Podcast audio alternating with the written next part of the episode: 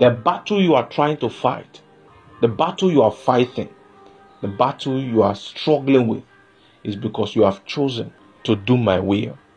But don't deviate from it. Because the prophecy over that battle is victory for you. It's victory for you. Thank you, Jesus. That battle is because you are trying to stand on the will of God. Lord, we take pleasure in your will, O God. Concerning every matters of our life, that you fill us with the knowledge of your will in all wisdom and spiritual understanding. Thank you, blessed Father. In Jesus' mighty name, amen.